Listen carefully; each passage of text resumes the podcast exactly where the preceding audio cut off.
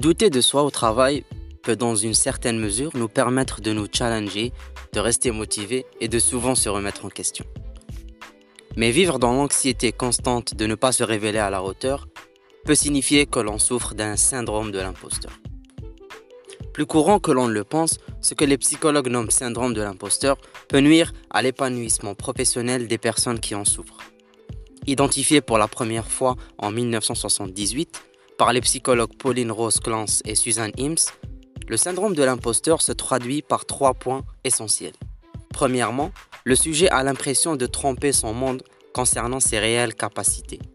Ainsi, il se perçoit comme un imposteur. Deuxièmement, la personne ressent de la peur et de l'anxiété plus ou moins intenses à l'idée d'être démasqué. Enfin, l'imposteur considérera que les causes externes, donc instables et sur lesquelles il n'a pas de prise, sont responsables de ses succès.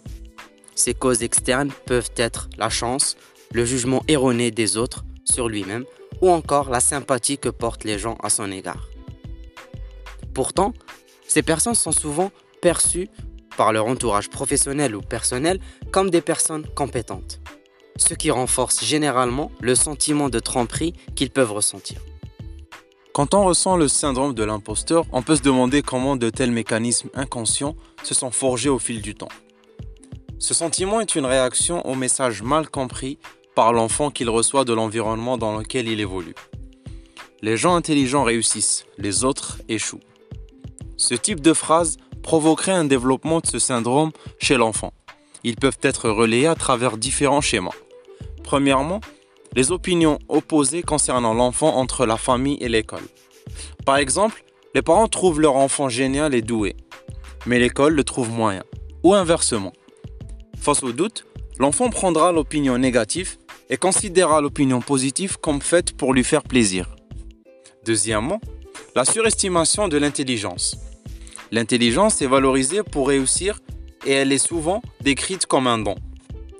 Elle n'est donc pas liée à l'effort ou au travail. En conséquence, l'enfant se doit d'être brillant et doué de façon naturelle. Il assimilera alors l'idée qu'il lui faut réussir à tout prix, ce qui le mènera vers une logique de performance liée à la peur de l'échec et non vers une logique d'apprentissage où l'erreur permet de s'améliorer. Troisièmement, un environnement familial ne valorisant pas les qualités de l'enfant.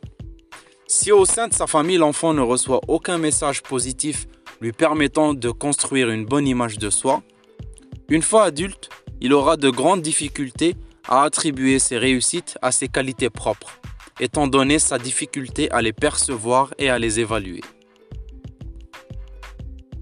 Ainsi, au moment d'accomplir une nouvelle tâche, les personnes ressentant le syndrome de l'imposteur peuvent éprouver une grande anxiété. Les pensées négatives, la peur de l'échec, mais aussi la peur du succès vont alors émerger. Face à cette anxiété, deux stratégies mises en œuvre par ces personnes comme système de défense. Premièrement, la procrastination.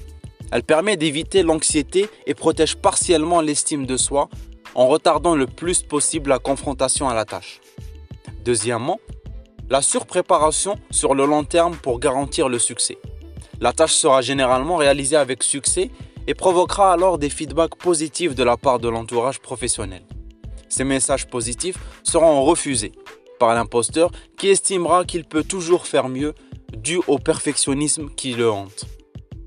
Au travail, le fait de se considérer comme imposteur peut avoir des conséquences fâcheuses, notamment dans le rapport que nous entretenons avec nos collègues. La forte anxiété ressentie peut ternir nos relations et provoquer un repli sur soi.